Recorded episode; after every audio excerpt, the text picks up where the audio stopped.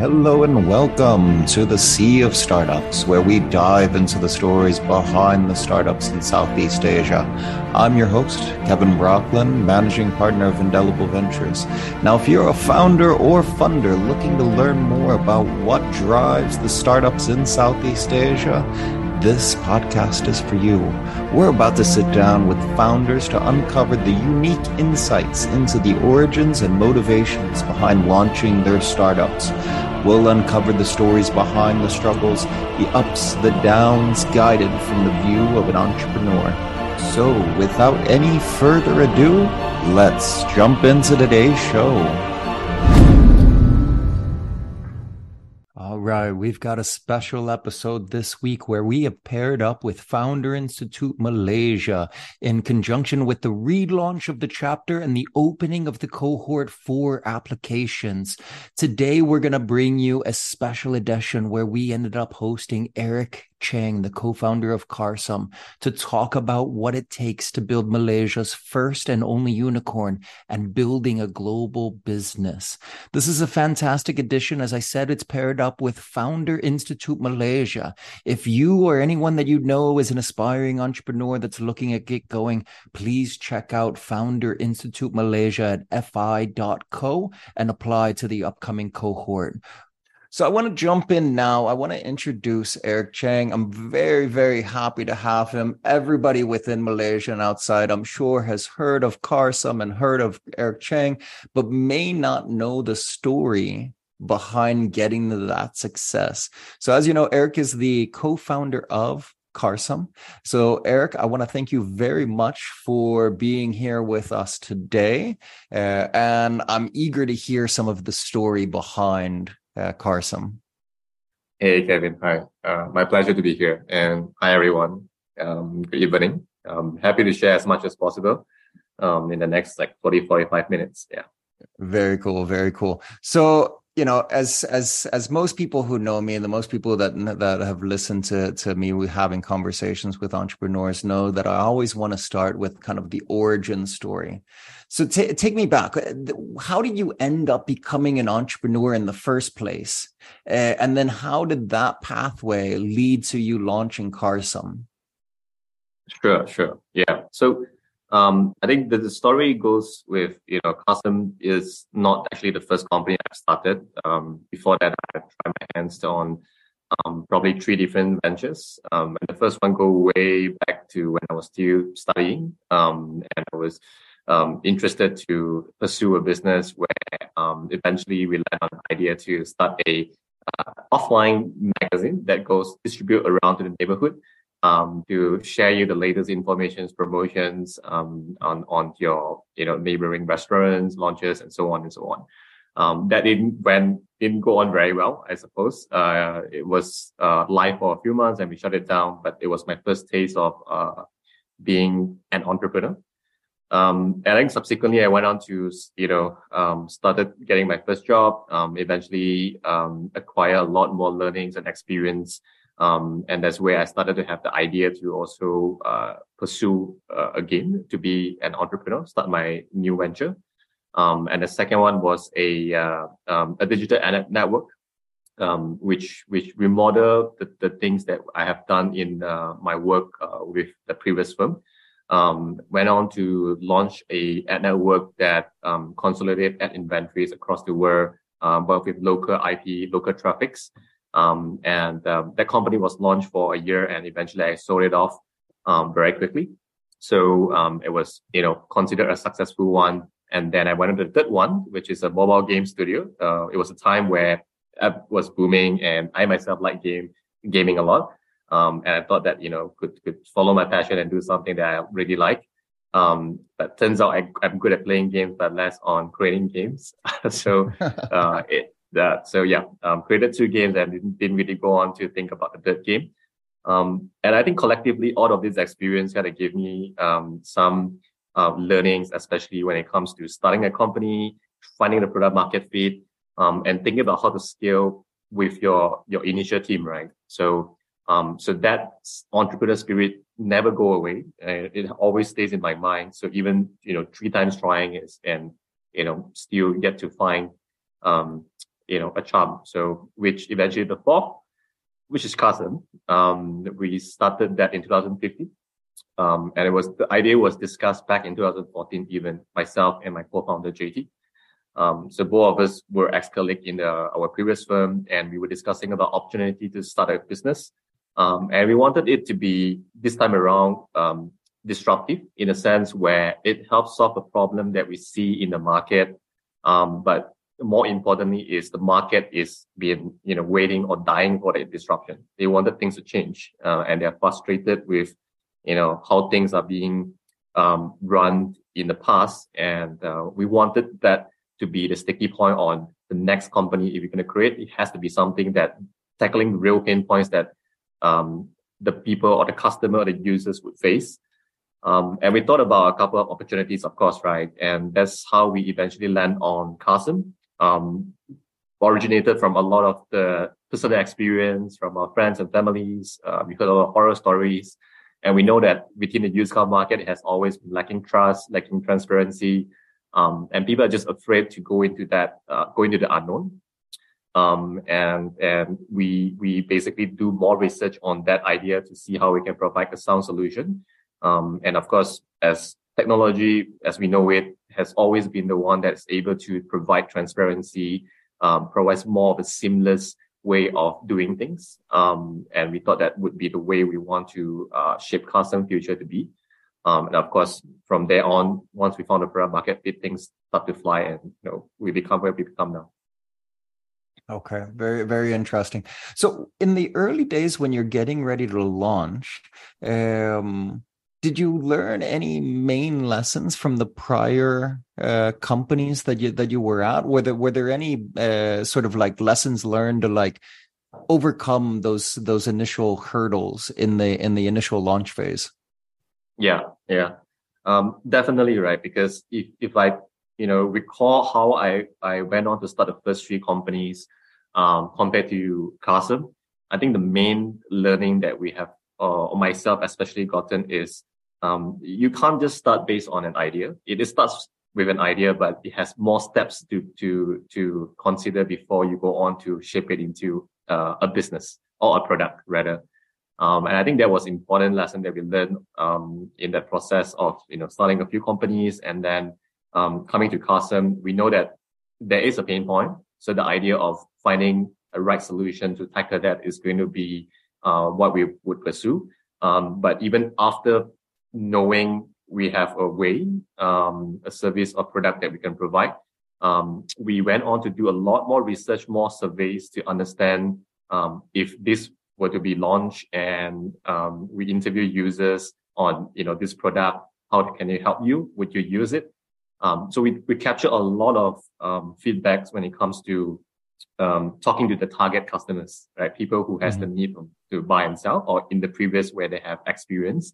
Mm-hmm. And I think those things shape into more a solution where we eventually, when we first launched the 1.0, it gets closer to the product that the customers are actually looking for. And actually, even at the first day when we launched the business or the platform, it took us a few iterations before it get to a point where it start to scale. So my thought over here is I felt a lot of learnings has been captured in a sense where idea alone itself is not enough. You have to take a lot more steps to consider the different parts of what you are offering, what is your target customers, and how you plan to scale it. And a lot of things in between, including the team itself. And I think more importantly, the timing too. All of this combined would help you to increase the likelihood of the product finding success, which is a main difference when you think about that comparing to previous. I just launch an idea and run it very quickly and of course crash and burn. Yeah. An idea is definitely not enough. It's an important part of the equation, but it's the execution. So let me ask you, when you were talking about the kind of the customer validation and having conversations with people that were out there to assess kind of this pain point and get a better understanding of it, how did you go about doing that? Was it mostly among family and friends, or did you kind of go out into a high foot traffic area? How did you talk to people? What was the step in order to get those feedbacks?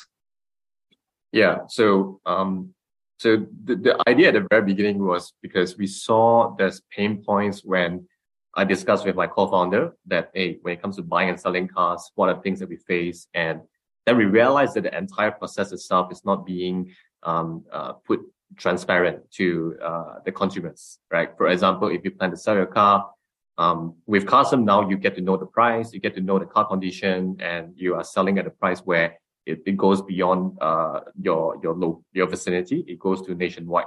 But as compared to before, Carsome, what you encounter is how do I know how much should I sell the car? What is actually the right price within the market? And every single used car in the market has different condition, and that plays a huge role when it comes to assessing the car price. So that's one part of the equation where there's a lot of information or data points is not involved, and it's based on the experience that we articulate, right? When we discuss, we felt that these are the areas where it has to be shaped up to have the understanding before you make that well-informed decision. And then there's also the other part where of the business, when we sell these cars, where do we sell it to? So in the initial days, when we run our selling service to consumers, like if you don't want to sell a car, you sell it to us. These cars are always been sold to the dealers, the used car dealers. So equally on the dealers, they also have that procurement needs. They need to find inventory to sell. So, and their expertise lies in selling cars, not in finding cars. So, so there lies a pain point where there wasn't a significant source of supply that they can look for cars. And equally, they also have that issue, right? Like what is actually the right price? And then you find yourself in a market where there's a lot of brokers in between taking different cuts, and making the selling and buying price become either selling at cheap, but buying it at a very expensive price. So, and the interview process starts from a point where we interview consumers on one end, to try to understand, like when it comes to selling, what is the most important factors and things that you consider, and what would you like to see, right? If you provide a platform that help you take away that pain headache, and then on the dealer side, we ask the same question as well. Like if we provide a platform that we can solve this in this format, how would it help you? And we get very simple answers. It's very interesting because like both sides of the users would basically say the same thing where they want the service, and if your service just didn't work, I would just not use it anymore. So we find ourselves in a position where there's a lot of people dying to try the service, and they don't mind trying it. And if they use it and they like it, they start to become sticky to the platform.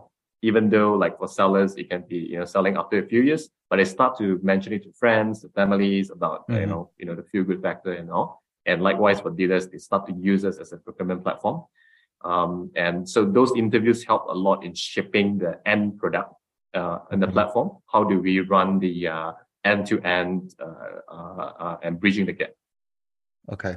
So there's this variable in it that you had mentioned in regards to some transparency around the pricing of what do I sell the car at for the dealer? What should I be buying it at the price at and then reselling it at?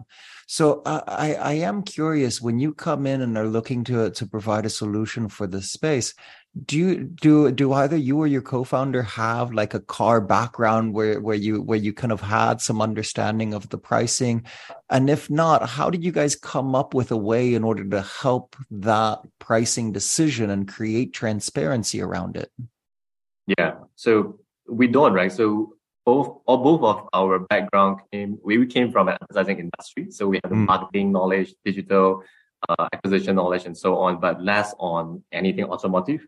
But I think that is a blessing in disguise, especially when you look at the way we approach the business problem, the problem statement, the business model comes in a point where we try to think from a customer standpoint, and we design the product to help solve the problem, which in turn we also instill and think about how do we create a business out of that product.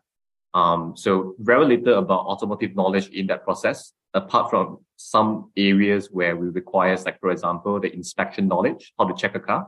So we then hire, of course, people who know and have that domain expertise, but shape it into a format where it becomes easy and user-friendly so that both sides, whether it's the clients like the dealers to, or even the consumers when they use the platform, what all they seek for is that service that you provide to them.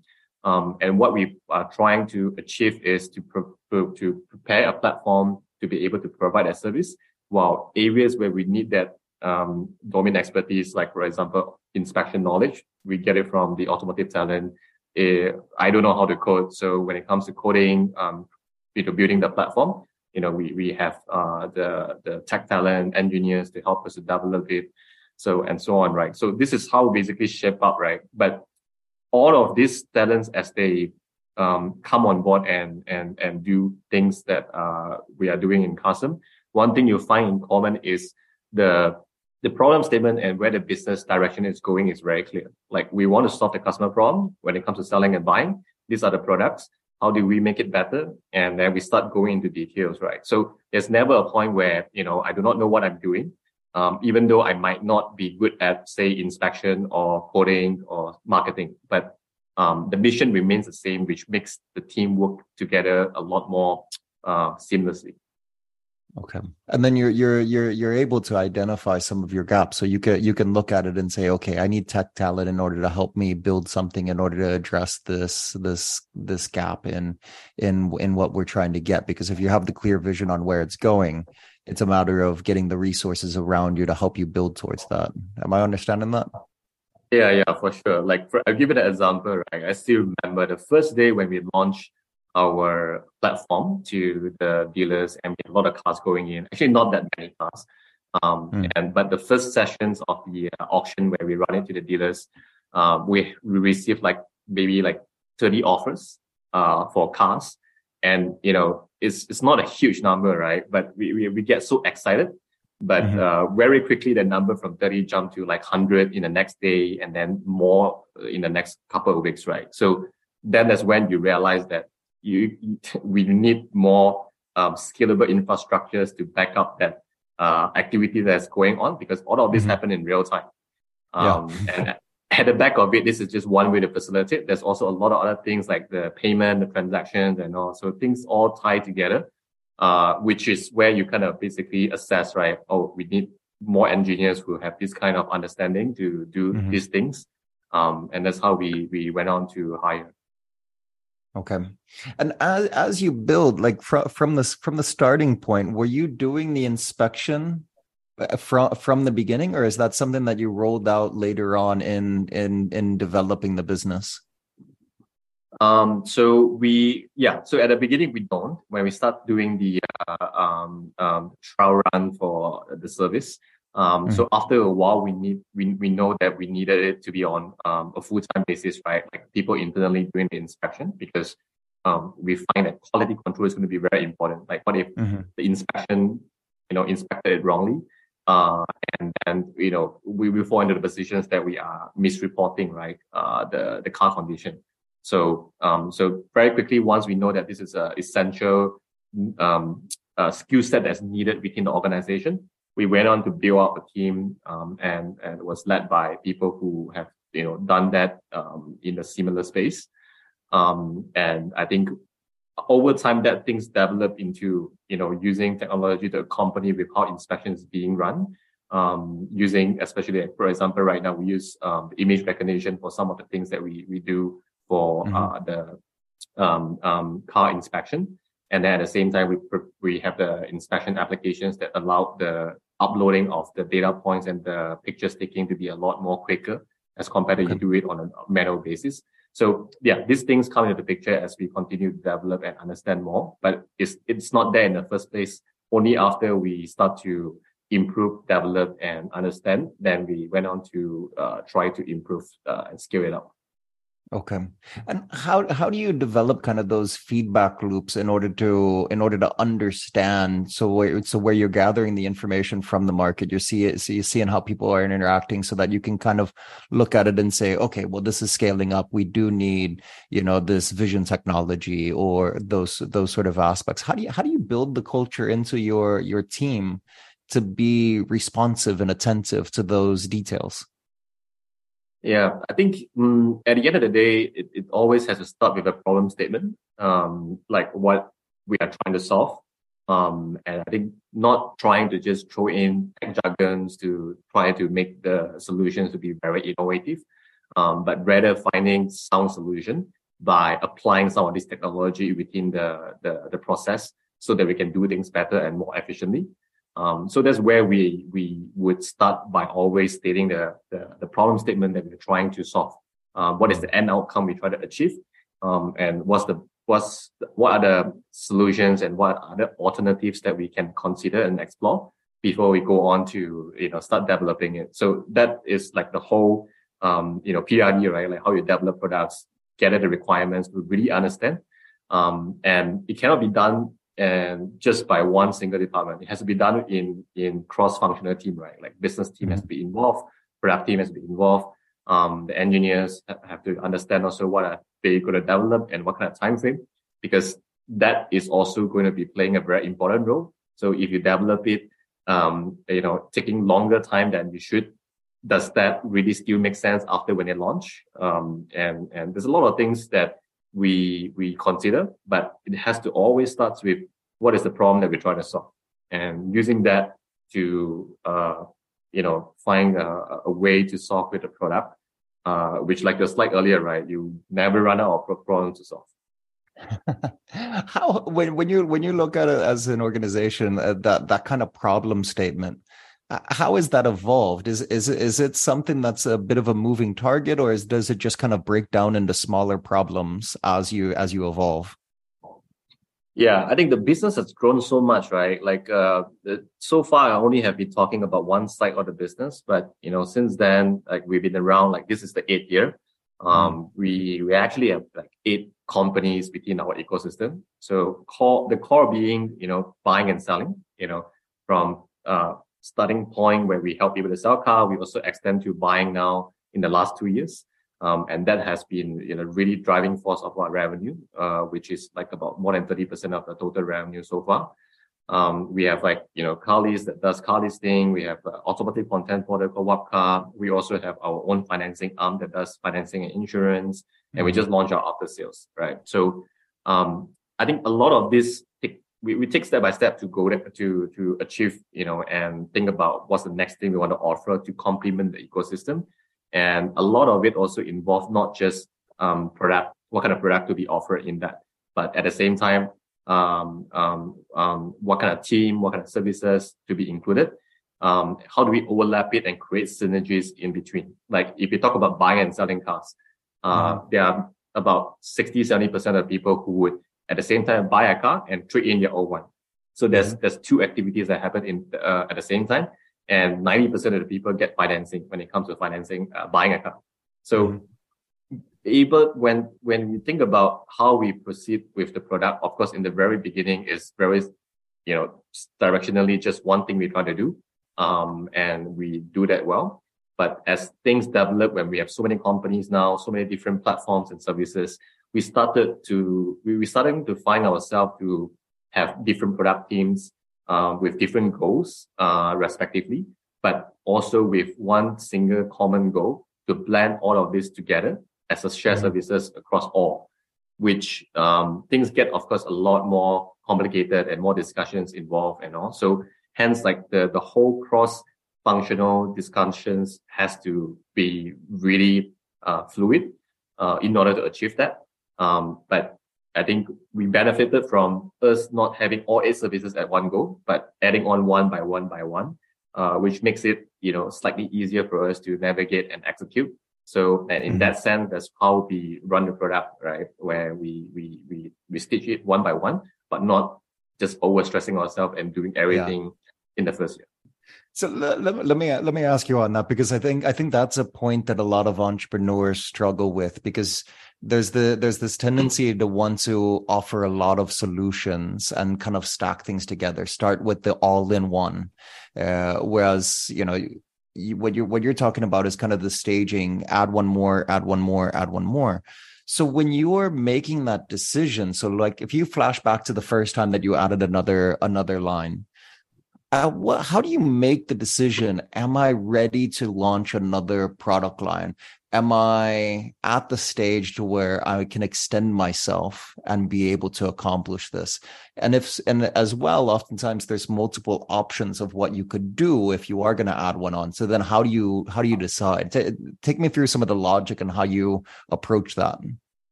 Sure. Yeah. So I think in many ways, like in Carsome, our DNA is we are always very data-driven. And I think it starts from the very first year, right? So take, for example, if you ask me at the very beginning, have we thought about creating an ecosystem like how you see Carsome today? Actually, we did dream of having this already, maybe not in a similar manner, but a lot of the components that we have today has been the things that we want to pursue. But at that point of time, we didn't really go on to do everything, but we start off with a selling service simply because we know that used car market has been very lacking in transparency because of one biggest issue with no data points available in the market. Like no one knows what's the car price. There's no car historical record, so you do not know the condition and so on. So it makes it hard, right? And we find we know that is a problem that exists, which what is there a way for us to actually obtain the informations? And then we realize that yes, we can go on to start doing a buying service or selling cars to consumers, but we can choose to also do this selling so that it can give us that momentum, and start to gather the understanding on not just inspection, the know-how, but also start providing us the data points on the pricing and even the supply and demand in every different cities, and different model. So we took it in a very step-by-step manner where from day one, yes, there's a goal that we want to get to. We want to become the largest, multinational, a big ecosystem that do buy, sell, finance, insurance, and everything. But it has to start off with a sell because that gives us that technical knowledge, the data. And in turn, when we build the numbers, we have the infrastructure to support. And that's something that we can extend when we launch the car buying service. Because we already know how to check a car, which means we know how to recondition and where to recondition. We know the prices pretty well. So we know what kind of price to acquire and what should we sell it for. And you know, that technology that we have behind, also a lot of it has an overlap to the buying business. So with the data, with the infrastructures, and with the numbers, the supply in the market that we now have, the last thing is just really the team for us to, build us the way to get to that.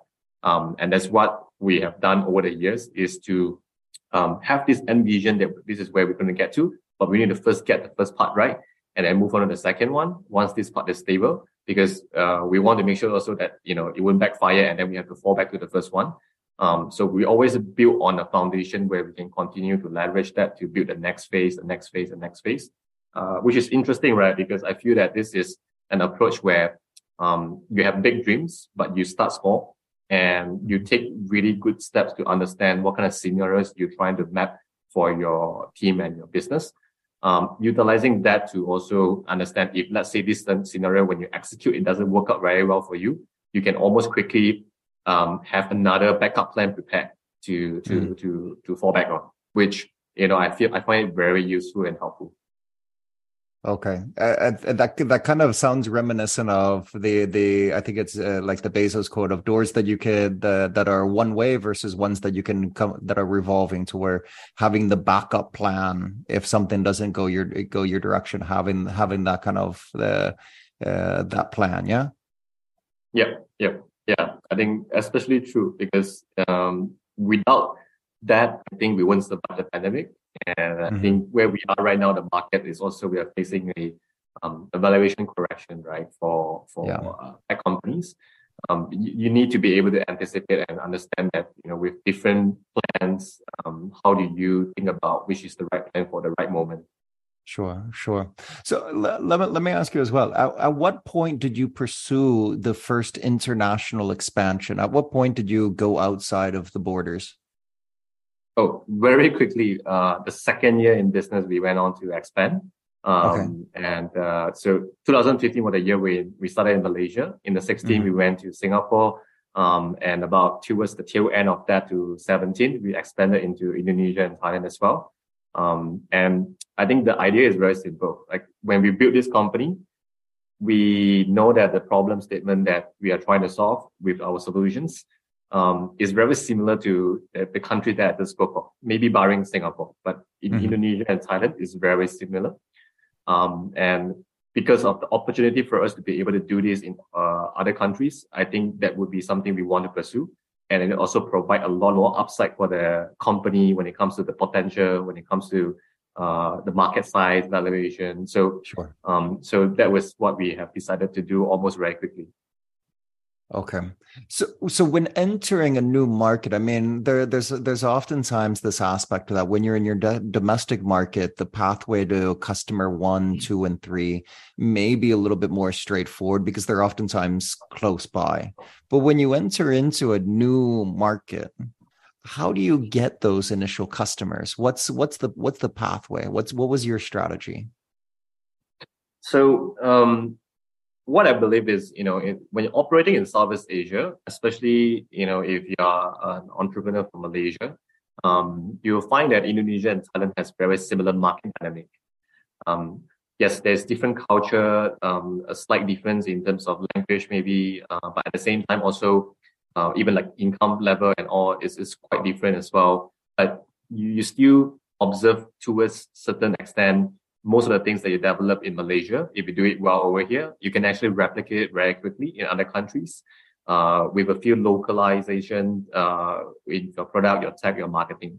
So especially at the very beginning, I think with the benefit of operating in Malaysia, we have an operating playbook that we can replicate to other countries. So we know how to set up a team. We know what is required in like when it comes to acquiring users and all, how do we do that? Whether it's through online and what's the right copywriting the message to send out. What we need is, a local team that's helps support that understanding on how to navigate some of the nuances, which, is little things that really matters, but maybe to the Malaysian eye or in the Malaysian market, it doesn't really seen as important, right? So I think these are the things that we have done well when it comes to expanding is we have managed to have that operating playbook coming from a home market. We did it well, we proved it. And when we replicate it, we can replicate the product, the tech, the team. But we needed the understanding of the local markets. That's where we hire the leaders, the GM, and some of the teams to be onboarded to help us start expanding. And very quickly, I think that would help you to acquire your first customers, and you start to understand better to get a feedback, how the product is being received in those markets. Okay. So there's kind of like a Pareto principle there where 80% is kind of the standardized playbook, and then you need to localize it a little bit by having some layers of customization in regards to the local habits, customs, buying behavior, whatever the case may be. Yeah. I think especially true when you look at the market infrastructure of these few countries. A lot of industry is, in the past 5 to 10 years has been building that industry for the first time. Prior to this, they might not even have an economy before on those areas. When you look at tech startups that have done well, which in essence means, a lot of the problem statements is similar across. So then it only lies in the point in how do you firstly reach out to your customers, and secondly, how do you execute it well so they can start scaling. Okay. So you went for this international expansion very, very early in to the life cycle. So I am curious, as you're building it up, you're launching new products, you're expanding internationally. At what point in this journey did you say, I need external funding? At what point did you end up going to raise capital? Yeah, so I think when we first started the company, we always know that this company would be a venture-backed company. We have to take that route in order for us to expand, because It's a large addressable market, and there's a lot of things in between for us to get to an area where we can really capture a significant market share. But it takes time and it takes a lot of capital. And there's a lot of expansion need when it comes to doing that. We need to build our logistic infrastructures. We need to have the manpower to man the some of the consumer-facing centers. And then we need to have the product team, the tech team, also marketing, and the budget itself to acquire users. So when you map out that financial projection, then very quickly within the first year and second year, when you look at the projection, you know that at some point you would need the investment on a funding round to come in. So almost every other year, I would say, until more recently, I think we always think about, in order for us to unlock the next milestone, we need to raise a round of funding so we can pursue, bigger goals, more things to be developed within the business. So if you look at the history of Carsome, every year there would be a funding event. And that holds true, right? So a lot of our approach has been building towards being able to unlock the next milestone. And to unlock the next milestone, of course, it comes with the back of a new funding round so that we can continue to pursue further to do more things and so on. Okay. I'm a little bit curious, and maybe there's not a straightforward answer, but because you've gone through a number of different funding rounds, are any of those rounds easier than the others? Is it hardest to raise that first round? Does it get easier over time, or is it all hard? Yeah, mostly all hard. But the hardest and the most memorable always will be the first round, the seed round that we have raised. Okay. And there's like 9 months in the business where we raise our seed round. There's not a lot of money. It's only $350,000 compared to all the subsequent rounds that I've raised, right? So, sure. But getting that round done was extremely painful. I was coming from a background where I have no understanding of, who are the VCs to talk to? What is their contact number? How do I get to them? So there wasn't the network that I have already that exists within my phone book or network. Sure. I can get in touch with. So it's hard, right? Which I had to start from ground zero. A lot of cold calls, joining events. Was fortunate to get a few introductions, but I think I easily spoke to about close to 60 investors, still yet to get to getting the round done. So it was extremely difficult, and of course the company at that point of time was running out of money. It was bootstrapped using my own money and my co-founder's money, right? So yeah. But we're getting good traction. So yeah. Just that we couldn't close the deal, but it was really again like fortunate. It's not no skill or whatnot, just hard work. I have the 60 investor that I reach out to via a cold email. Mm-hmm. Reply, we met up, presented, and he liked the pitch. He eventually led the round. So that was how the first round was done. 60 investor reach contacts. That's a pretty extensive amount of list in order to go through. Yeah, and if you think about 2015, if there's even 60 seed investor in the scene, right? I don't think so. Yeah, and at that point, Southeast Asia overall was pretty nascent. Let alone to talk about where Malaysia was at as well. So, how did you find them in the first place? I mean, even LinkedIn wasn't as penetrated into this market at this point at that point in time as well, so we didn't have all the tools of today. I think just Google and did a lot of research work. Who are the VCs, who should we talk to? There was already tech in Asia. There was I don't think there's others, right? E27 of course. So those sites is helpful in understanding what are names in the region. And again, like I was fortunate to also, because of joining some of the events, which is helpful, to know more of the investors. And in turn, also they introduced other investors to me. But a lot of it is directly just trying to email to them, which is not the best method to be honest, but I have no other channels to start off with. Yeah. Sometimes you have to do what you have to do. Cold emails, it becomes a necessity. And you'll be surprised when I raised my first seed round, I don't even know how to do a unit economics for my business. So that's how bad I am when it comes to fundraising. Yeah. At that point in time, we're saying at that point in time. Yes. So how has it changed in regards to what they want to know when you've gone through these different fundraising rounds? I mean, when you're really early on, you don't have a whole lot of financials and other sorts of things to display because you're still new. But now that you've gone through, you're 8 years old, so like your last one, how has it changed in regards to what kind of questions the investors are asking and what they want to know? I think a lot of it depends on the stage of the company. So for example, when you're early stage, typically you maybe have some number to show, but it's not going to be anything very significant, right? So I think at the stage when you're raising a seed or series A, most of the time, the pitch need to be interesting in a sense that the solutions that you're providing is tackling a real problem that exists in the market. And how do you validate that? I think is through a lot of customer feedback, a lot of surveys towards the market that you're operating in. That allows you to articulate that the solution that you're providing to be something convincing and attractive. I think that's one thing that's important.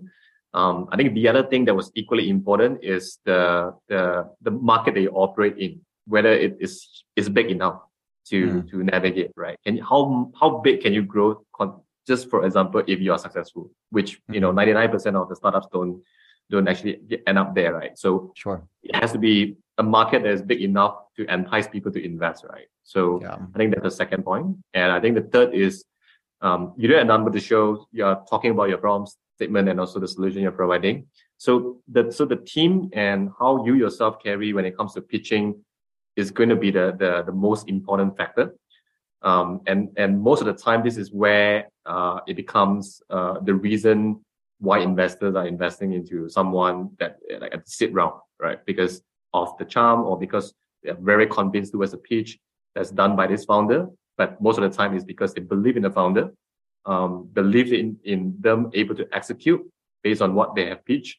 And I think these three things combined would increase the likelihood of someone getting around done, especially at the early stage.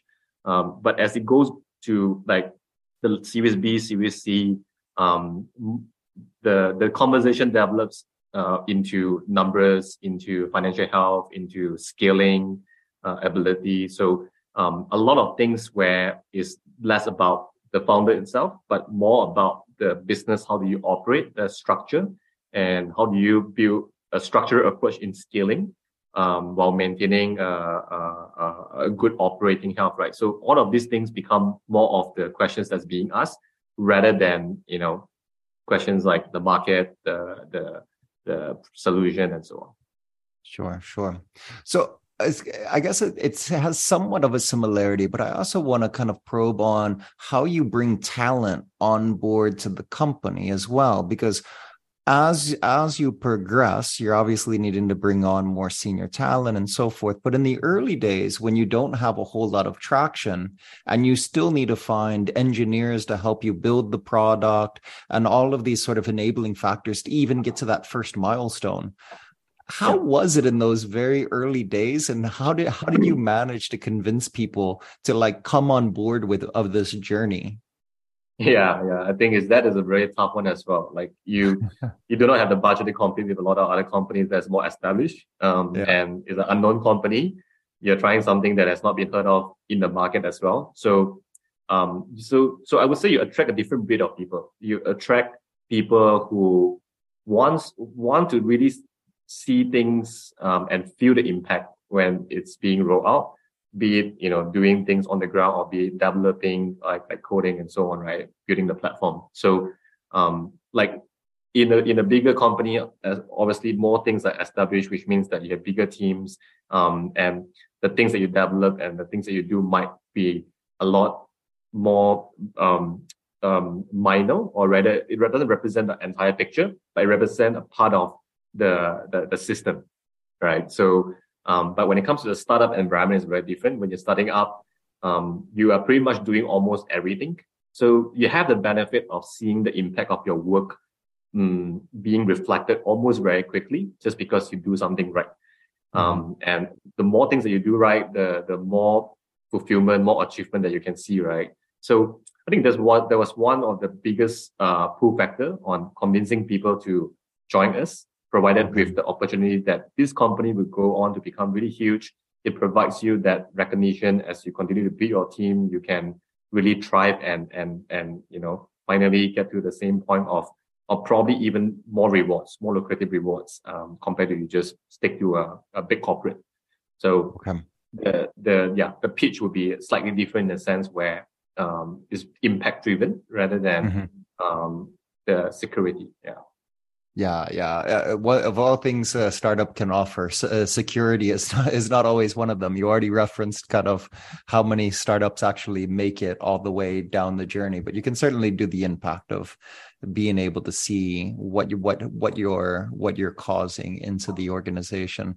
As you've grown and as you've had added headcount, has there been any struggles of finding sufficient talent here in Malaysia?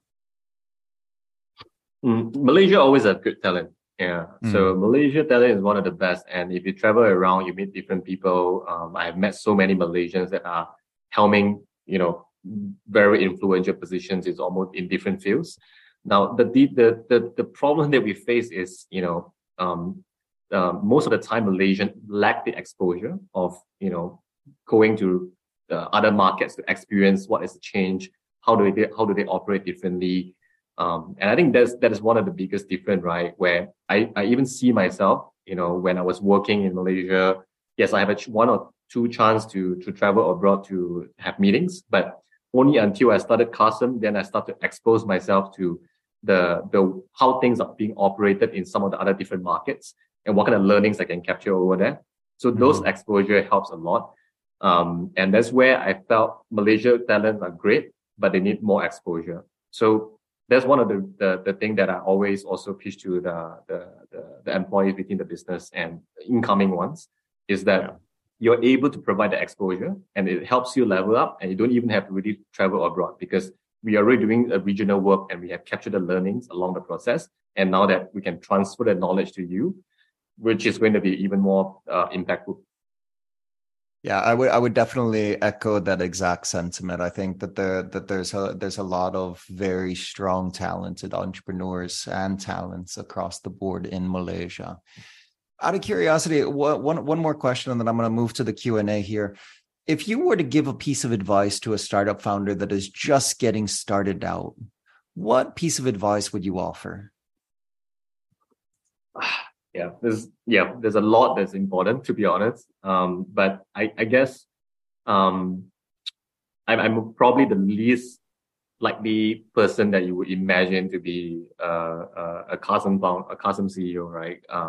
Or founded a company like Carsome. So there's a lot more people that you would imagine that with better track record, you know, better background to be able to get this done. So I think having that perseverance is going to be very important.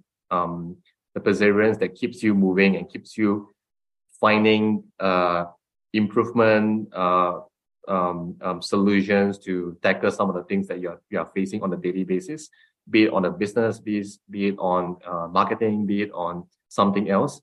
I think that relentless pursuit of trying to solve problems is something that's extremely key to be an entrepreneur in this process. Okay.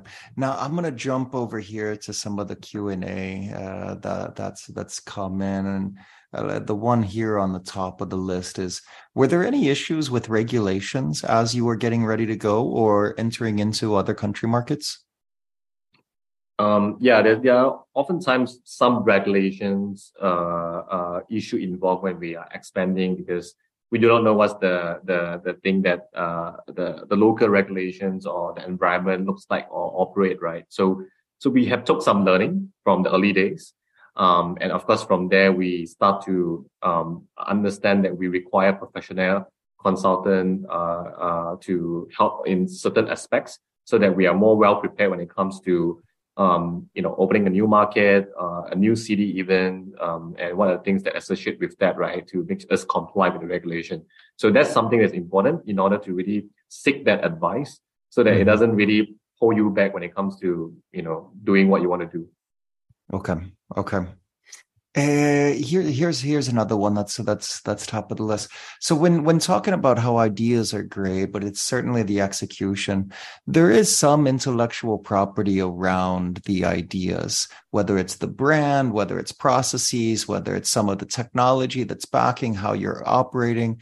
How do you go about trying to protect that and amplify the value out of the IP that you create?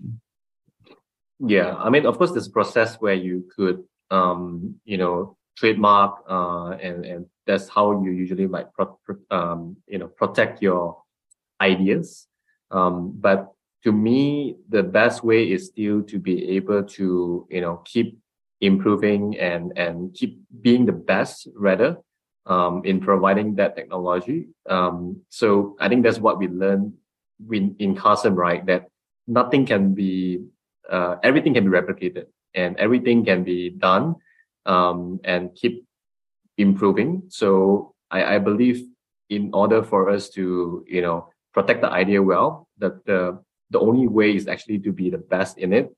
That which means you need to keep improvising, you need to keep reinventing the wheel. And I think that helps you to build up the moat instead. Okay. A couple of more quick questions here. I realize that we're at about the time mark. So please let me know if you have to jump for another call. But here's a question that's asking: Has Carsome ever faced a near death situation? You always hear this: startups experience these near death if you haven't succeeded until you were on the brink of death. Has Carsome experienced that sort of situation? Yep. Recently, like in recent years, not really, because we're a lot more established, right? So it's hardly a near death. But in the earlier years, like the first 3 years, yes, there's always a lot of this near death situation. And what are these near death situation is, does the company have enough cash to survive the next couple of months or so? And I think those things are scary, of course. And that's why we did everything that we could to make sure that we don't go back to that situation. I think it's just really having enough scenarios, having plan to alternatives, right? How are you going to overcome it? If that's just say, when it comes to that time, you do not have the flexibility to continue. How do you activate the next plan to be able to conserve cash and so on, right? So, I think that the plans need to be conceptualized in a sense where you are prepared for different type of scenario, which would help in, salvaging yourself from a near-death situation. Okay. I'm gonna take two more of these questions because I know that we're out of time. I guess the first one is: Was Carsome the first name that you came up with? Yeah. There's always the question around like coming up with the name and putting it out there, and then what do I do? Yeah. I hope you like the name Carsome, but it's interesting, right? We actually thought of a few names, and in that process, Carsome was one of it, but it wasn't our first choice, and we didn't have a first choice either. So we just sleep on it and think, okay, let's just keep thinking and see what other names we can come up. But after 3 days, the only name sticks is Carsome. Mm-hmm. And it was very fortunate as well that when we searched for this domain name, it's still there for all the countries that we're in, barring one, but eventually we got it. So that's important because without a domain name, it becomes almost, you can't do much, right? So I think that's one of the reasons we managed to pick it in the end. Okay. And the last question here is: What are your thoughts on partnerships or bundling of services with either other companies, channel services, your own services, in order to create kind of value-added bundles? Yeah, for sure. Like if you look at the last many months to years, we always run collaboration. We announce it. We do always believe in partnership. We believe in an open ecosystem that, everyone can play a part. And I think for us is our core business is on the supply to distribution. There's a lot of gain and upside. We can partner with other players to provide better services. So yeah, we do that. Okay, fantastic, fantastic. My apologies to those who have questions in the Q&A that have not quite been answered, but we are out of time here. Eric, I want to give you a big thank you for coming on and sharing the story. I'm sure everyone that's in the audience has gathered a lot of very valuable information and kind of moved away the curtain into what was behind kind of the launch of Carsome and the process that you went through in order to build it to what it is today, the multinational large company that it is. So thank you very much. And with that, I want to thank everyone here for attending. I do want to remind everyone that we are currently open for applications for Founder Institute. If anyone has any questions related to Founder Institute, please contact either myself or my colleagues. You can catch me at kevin@indelible.vc, or you can reach out to me on LinkedIn. Again, if you have want to learn any more information about Founder Institute, you can go to fi.co. Eric, thank you very much again. This has been fantastic. Yep. Thank you, and good luck to everyone. I hope to also be able to share more in the future. Yeah, have a good evening. Okay. Thank you, everyone.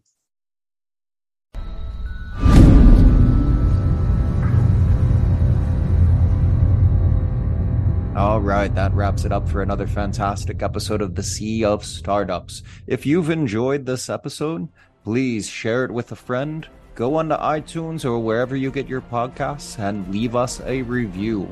It's the best way for us to get discovered and to have these startup stories reach a broader audience. If you have any suggestions or would like to get in touch, you can email me at kevin@indelible.vc. As always, I'm your host, Kevin Brockland from Indelible Ventures, and this is the Sea of Startups.